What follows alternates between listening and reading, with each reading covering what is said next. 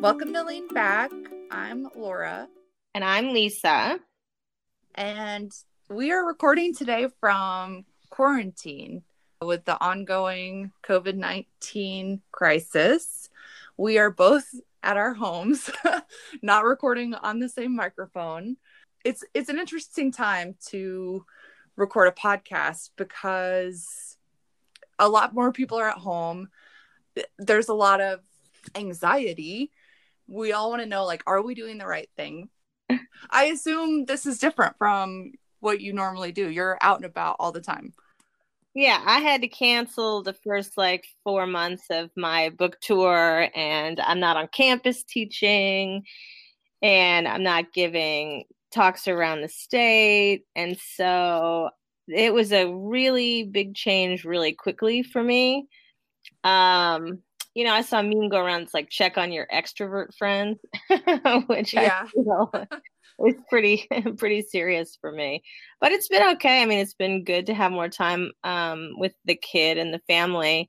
I'm lucky to have a job, right, where I'm compensated and able to work from home, and um, so that's good. But I mean, the panic on the internet is real, and the crisis is real, and the death count's going to increase.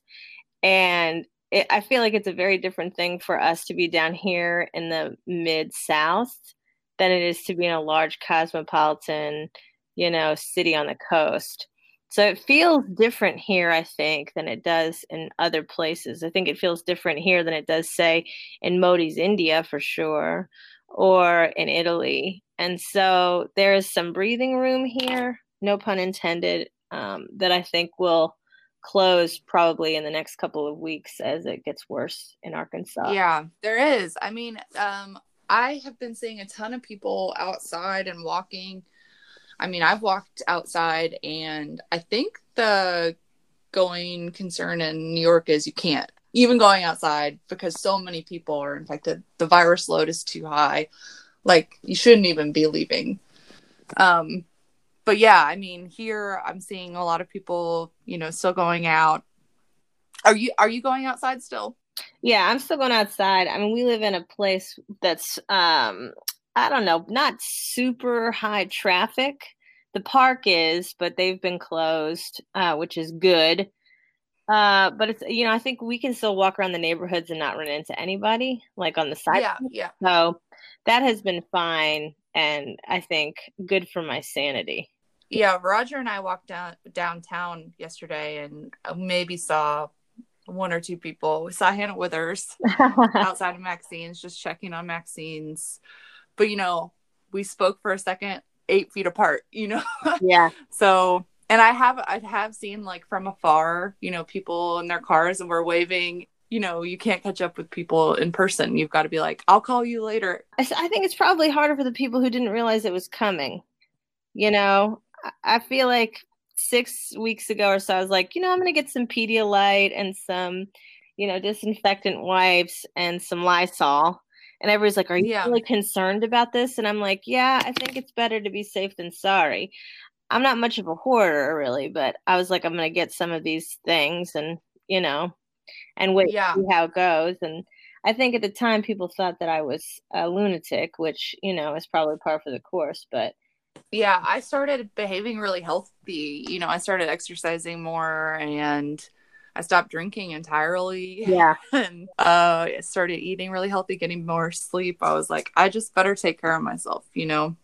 Yeah, I will say that I think a lot of people are so anxious they're not sleeping. And I've been sleeping like a log every night for like eight to 10 hours. So I feel like I'm the most well rested that I've ever been, like as an adult person. That's good. It's important. Yeah. It's good for your immune system. And as much as you can lower your stress levels, they're saying like don't get so stressed out because that's also not good for you it's not good for you so it's like i'm i, I want to tell people like maybe turn off the internet I mean, don't put your head in the sand. You have a responsibility to know, but it doesn't have to be like the 24 hour news cycle either, actually. I think that the hardest well, thing for me is just the labor of the thing is so gendered, right? So single parents get the shaft here, both financially and with childcare. and you know in the middle class it's uh, especially among the heteros it's like the women who have to manage the you know homeschooling stuff and making sure they get their packets done while working full time from home right in houses that are not set up for homework right where there's not necessarily a home office and you know privacy or time and you know, while that can make for some charming, you know, bumps along the road, I think probably the most stressful thing is the juggling of the childcare and labor. Yeah, and making sure that your household is cared for. You know, yeah. women I disproportionately care for their parents. You know, making sure their parents are cared for, picking up the groceries, the cooking. And also I think women are disproportionately affected by any kind of austerity like and, and especially in this situation because i think women um are a greater part of the service workforce. Oh yeah. So you've got layoffs that are affecting women at a greater rate than men. The manufacturing industry is doing better than expected during this time. Waitresses are faring worse. Not that all servers are women but I think in larger numbers. The medical field, just watching all the infections in the hospital because the negligence and revolting um, selfishness and greed of this political moment. You know, crises bring out all the looters among the government, right? So crises are a time for them to consolidate wealth and to loot public, you know, funds. And watching that happen at the expense of nurses and healthcare facilities and janitors and you know the entire medical field is i think probably the most disheartening part of it for me actually to watch because it's like here are these people who you know are sacrificing their 15 hours a day with no help from the federal government who is withholding you know medical technology and goods that they need to keep themselves safe and to, to do their work because he's a petty fuck i know like in war our government spares no expense creating the best technologies you know to defend our country and it's shocking to see the lack of resources in this particular crisis when this is a bigger threat, I think, in a lot of ways to our country than quote unquote terrorism. I don't know. It's a form of terrorism, uh-huh. though. That's the thing. Everybody is not sleeping and is anxious because it is a form of in- internal terrorism. It's anti-black and brown. It's it's going to ravage the prisons and these horrible concentration camps full of children. The immigrants and refugees are going to just be absolutely you know, disproportionately affected.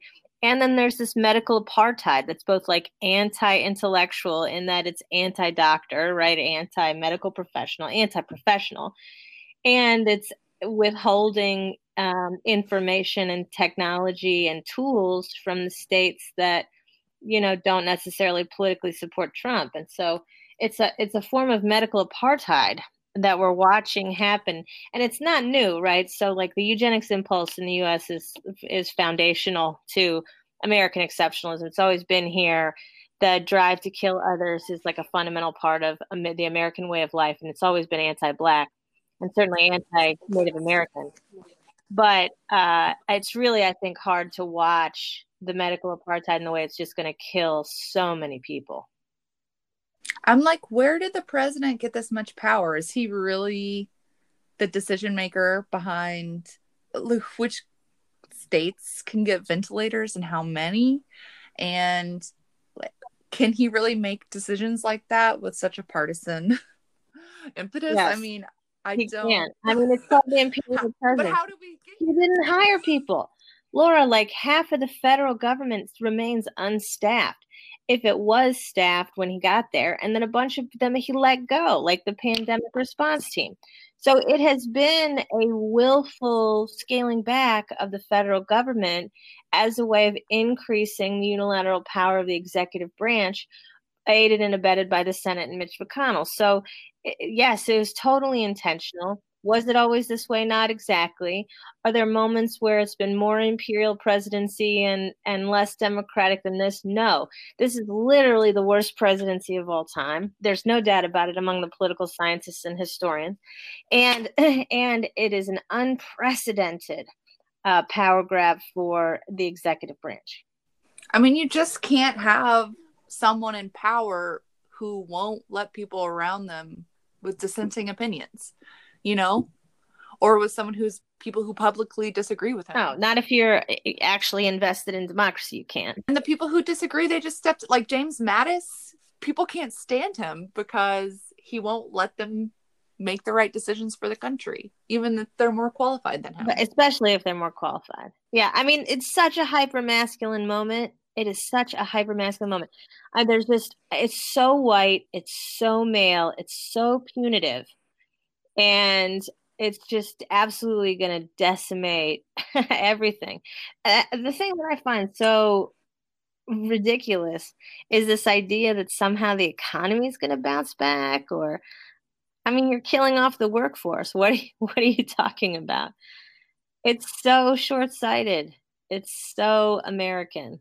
Yeah, and I mean also a lot of assumptions about how the economy work were dismantled. Yeah. You know, it was a house of cards built on underpaid labor for a long time. Like even a small breeze would have blown over the oh, house oh, yeah. of cards, but this is a fucking tornado. Yeah, the stock market was built on the assumption that growth could continue unfettered, you know, and obviously that's not a realistic yeah also speculation is bad but um yeah. you know it's interesting because watching this moment while there's a viable presidential candidate who whose entire life has been built around Medicare for all puts this really stark contrast on the framing of what is a good leader, who is a good leader. So, you know, for me, it's like two things really, really kind of undermine my faith in any kind of positive future. And y'all know that I'm not an optimist politically. But um, you know, one is the medical apartheid, and the other is Joe Biden. I just and watching all of this stuff come out about uh, Me Too and you know his being handsy and maybe rapey. Which I mean, look, I don't care if those are Russian bots circulating those stories. It is very hard for me to think of Joe Biden as not an ass grabber.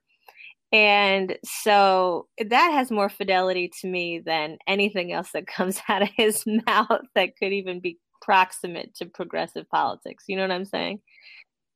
I, I see a lot of frustration with people on the left frustrated that Bernie is still in the race. But I'm like, I mean, even if it's a lie, he's got to pull, he's got to get Biden to make some promises. Yes you know, especially now, about some kind of social support, even if it's not authentic, even if Biden didn't stand for it.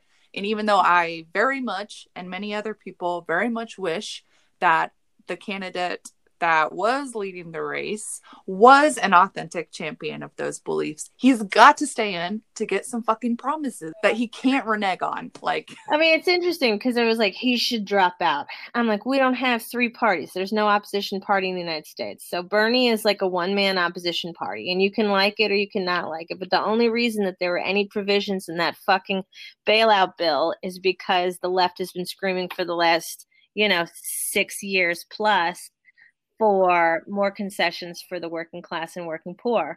And that's not like, that should not surprise anybody that basically Bernie and some white ladies behind Elizabeth Warren, you know, have created a different kind of political climate than one that existed in 08 with the election of Barack Obama. So I don't know. I also think that there is this dynastic cycle that I hate in the Democratic Party and it's the Kennedys and it's the Clintons, and I just cannot with it. I'm like, get the fuck out of the way.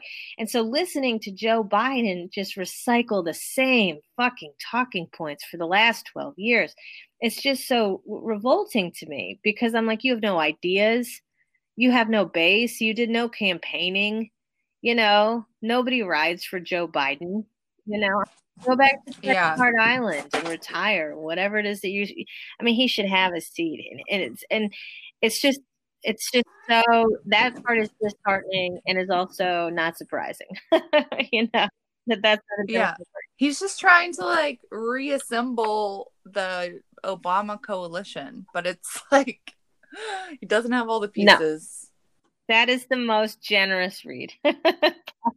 yeah, it's really disappointing. And also, you know, I just say what you will about, you know, his possible dementia, but even if he is at full at full health um and capacity, I I don't know if he has this no, know, or the vigor. He's just mediocre. They, they picked him because he was a mediocre kind of white supremacist guy who was going to keep it, keep a senior eye on the new black dude on the scene, and he has none of the chops. I mean, even even if you give the pundits credit, and I wouldn't, but even if you did, the only thing nice they can say about him is that he knows about foreign policy. Well, fuck, unhelpful at the moment. All the other foreign leaders have the COVID, so they're out of commish. Well, I mean, I don't know. It he is trying to capitalize on this moment. I mean, coming after Trump is important. I think his most recent campaign ads are just direct critiques of Trump's incompetence at handling this and evil. no, it's evil to withhold supplies. Yeah, it's a hundred percent evil. You know, and I'm just I'm thinking about folks who are locked away in their houses and they've just got their internet, right? and so they're watching the, the news just unfold day after day and it's going to get so much worse and i just there is something about living through a cultural trauma like this and a global one that is very different i think it's and harder especially for the non-historians maybe. The historians at least they're like oh yeah history is recursive. These things ebb and flow. They reappear. It looks this way. You know they've been shouting on twitter for years now about you know what neo-fascism and what an authoritarian america looked like and how you know trump was sowing the seeds of that very early on. And you know i i just i don't think that the world was prepared for this. The us is certainly not prepared. And i think on a on an individual level people are not emotionally prepared for what this is going to feel like in the long run so I don't mean like in the next six weeks as different parts of the country start to feel the peak. I mean in the next year and a half before there's a vaccine, you know? It's interesting to like think about how our economy has like structured uh, news and access to information and how that doesn't work well when things like this happened. The news is so distributed, and depending on where you get your news, the information that you see could be wildly different from what someone else sees. If you're getting a lot of information from Facebook, your feed is customized to show you information that fits your worldview. And, and in, in some cases, you only know what's going on with the coronavirus if it's happening to someone in your network. And uh, uh, given the predicted spread, it will happen to someone in everyone's network. Um, but it's a big problem when you need reliable information. Like in a situation where having the correct information could be paramount to your health and safety and the health and safety of those around you. I still hear my colleagues saying it's just like the flu. I don't know. You need some kind of authoritative source that says, take this seriously. And that needs to happen before you have a friend or a friend of a friend or a family member that is impacted directly. You know, uh, we were talking earlier like, is it okay to go outside and walk or not? Like, who do I trust to tell me that? And how do I know I should take it seriously? Oh, yeah. No, there's no coordinated messaging. There's coordinated disinformation, though. I will say, like, um, Fox News did get rid of Trish Regan, uh, the correspondent who was saying coronavirus is a scam. All of the men's, Hannity and the rest of them, have said, said that shit for weeks and they picked the girl and yeah. they fired her. So, I mean, yes, that happened, but you know, it's part of what you were saying about austerity disproportionately affecting women, even the bad women, you know? Yeah, I mean, they just were pretending like feigning accountability, yeah. but I don't know. This thing where the the Republican states are not allowing newspaper coverage of governors' press conferences or not giving them access to the state health department results of COVID tests. And then, you know, and then the states being like, we're not going to cover Trump press conferences slash rallies. I mean, it is so broken, and it took literally barely anything to break it. And it really should give people pause. So, this whole centrist, like back to normal, back to 2008 stuff, is just, it just pisses me off so much because it's like we don't need to go backwards. We need to move forward. This is an entire massive jolt to the political system. Like, take it seriously and shove it to the left because if you go to the center, it's just going to go further right. And I just, I, I just don't. It's so exhausting to watch the same fucking play fail time and time again. You know.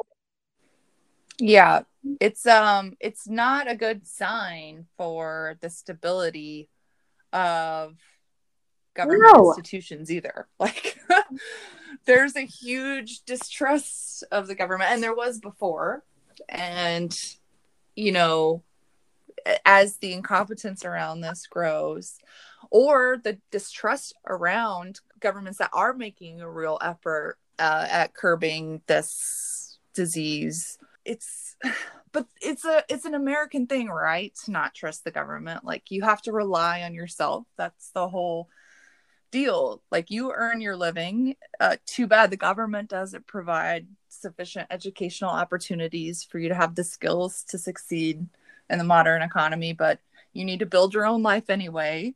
Um, you learn you earn your own living without help from anyone other than your parents, really.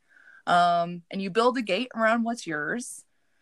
And you have a gun that can shoot anyone who threatens your property. Um, so we don't trust the government to provide anything for us. Like I was saying online the other day, like we don't really trust FEMA to come with the toilet paper or the National Guard you know we just have to take care of ourselves and our own and compete with everyone else for the resources that we need you know like and i just can't imagine us switching to something like rationing like after years of consumer excess. Like i don't see a lot of people handling that or allowing the government trusting the government. Yeah i no rationing's not in the future in in a social socialist way. But um yeah, the Puritan legacy is a bad one. I think completely, like start to finish. The I think also the, the thing about that is watching the evangelical furor around Medicare for all and around like democratic institutions. And I think that that part has been mystified. The public doesn't understand why Trump seems irrational. It's not that he's irrational. He he is this is not a persuasive moment. So he has just turned over all of the ideology to the evangelicals, and they're all premillennial dispensationalists. They think the end times are coming. They're preparing for them. They're hoarding their masks and their guns and their food and shit. So this all fits their worldview. They're like, they are bringing it into being. They're calling it into being. This hyper competitive Hunger Games thing because they think it's the end of the world and they're going to get saved. So that's like a non negligible feature of Trumpism. And it's the it's the why 40% of the white Americans support him. It's because he's going to help usher in, you know, the end times. That's like an essential part of the political moment that the non evangelicals can't or won't see right? About why he has such a loyal following. It'll be very interesting to see what happens is the churches continue to congregate and then everybody in the churches get sick. Like we had that church in Heber Springs here in Arkansas, right? Where like 50 people they went to a children's revival and then they all got COVID and a bunch of them, all of the, all the 50 were that were there like tested. And that's going to happen in huge numbers in places like Mississippi, which is going to pray COVID away and other death wish poor southern Republican states. Texas, it'll be very interesting to see what happens outside of the big cities in Texas because it's gonna just gonna spread like I mean like wildfire really. It's um irresponsible for anyone to tell people to pray the disease away. But that's kind of the kind of misinformation that's been happening for years. It's a, another mechanism of control. I mean, I what I really hope happens here is that people start interrogating, you know, uh, I hope this gives people some yeah. more time to reflect, you know, about labor and about our culture. Like, do we really want to live in a culture where everything falls apart if everyone stops working for a week? Our economy is entirely predicated on, you know, that certain people work through anything, like people who don't make a living wage and don't have health insurance and don't get paid vacation are always yeah. working. I mean, I will say um, one of the um, things that I like about living in Fayetteville, and I think maybe other college towns are like this, but I don't know, is that there is sort of a mutual aid culture around the service industry and the college that I think other places don't have both because the educational level and because of the reciprocity between you know those two forms of labor. And i think that it builds a different kind of social intimacy in town that doesn't get replicated in smaller towns or in places that don't have you know universities that are anchoring you know the town's identity. And that that makes me optimistic about yeah. Fayetteville in a way that is not generalizable across the country, though. You know, that's extremely middle class. It's very pro intellectual. It's pro union. It's it's very much about a different kind of care model. You know what I'm saying? Yeah, I mean, I definitely see the most community around this and leadership from people in the service industry, business owners in particular in the service industry. Um, I think part of that is, though, like they rely on the public, and part of their business model is creating community, um, a place where people enjoy coming um, so that they'll spend money. So, like bar and restaurant owners. And I do think they're doing a lot of mutual aid right now, which is tremendous. Um, and it's not that they have a real choice in their business model. Like we're in a university town. The university um, doesn't pay great wages for most of their staff um, and even faculty. And there's like no way to pay restaurant employees well. So their businesses rely on workers that are fundamentally low wage because otherwise yeah. they wouldn't be able to sustain their business and yeah. they can't raise prices enough or no one would be able to come so you do have to you know when times are good your employees are barely making it but you can't i mean there's not a lot of choice in that and then when times are bad you gotta take care of them because it is a really precarious situation I am happy to see that that care taking is happening. And, you know, there's a lot of positivity around closing the businesses as a public health issue. You know, like we're doing the right thing, we're going to save people's lives. And like businesses closing voluntarily before the state even mandated it, think, saying like, you know, we're trying to keep our employees safe and the public yeah. safe. I saw that Mayor Jordan, our uh, Fayetteville's mayor, had to close down the parks. When I was out last weekend, I guess I saw people letting their kids play on playgrounds, you know, and it's just, I can't believe we had to get to the point where he had to rope off playgrounds to get people to. Yeah, I totally can decisions. believe that we had to get there. I could not believe how many people were at the park. Um, but I don't know. It'll be very interesting, I think, to see how this political moment reshapes intimacy. Um, because I, obviously we're quarantining here and self isolating as a matter of, you know, I don't know, imperative as an imperative matter.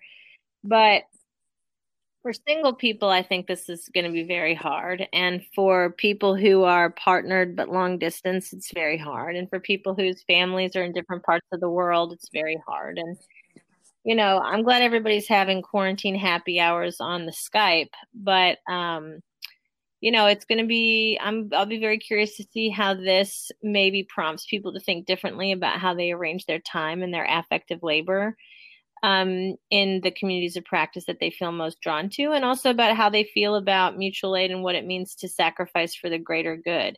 And so, as you know, I like your call for reflection because I think this is a time to reimagine about what our time and care looks like. I think, you know, there have been a bunch of stories, some of them fake news and some not, about the environment improving as everybody's staying home. And so, you know, if there's any silver lining, I hope to God it's environmental. You know, I hope that there is an environmental upside that people can, I don't know, integrate into their lives and their lifestyles and their careers and their professions and their families and, you know, and they can think differently about the earth perhaps in a different way. Now, am I optimistic about it? No, because they want to consume. But this is going to be such a devastating large scale event that while it's not going to approach mass extinction, at least gives us a very different view about mass death that I think could perhaps reorient intimacy and consumption if there was enough will and if there was enough leadership to do so. Yeah, I mean, I certainly think it will reorient our impression of care and care as a practice, as um, in some cases labor and that was missing i think you know? Yeah i think it was missing before but i think the thing that hampers it is just like this patchwork quilt of rights that the us has decided to continue to take where different states have different laws and different states have different rules and different states have different rights and i think that makes it really hard to imagine um, different relationality across the country as a matter of national priority because there's nobody, with the exception of Bernie, who's consistent on the messaging. And, you know, there are reasons why, some of them good and some of them really very ridiculous, that people don't want to support his vision. But I mean, the fact that the boomers have basically locked out Gen X for the last 20 years, the pipeline is pretty frozen. And so even the young people, you know, in the house who are leading, uh, the Ocasio Cortezes and what have you, they are they are so junior that they don't have the institutional memory or knowledge.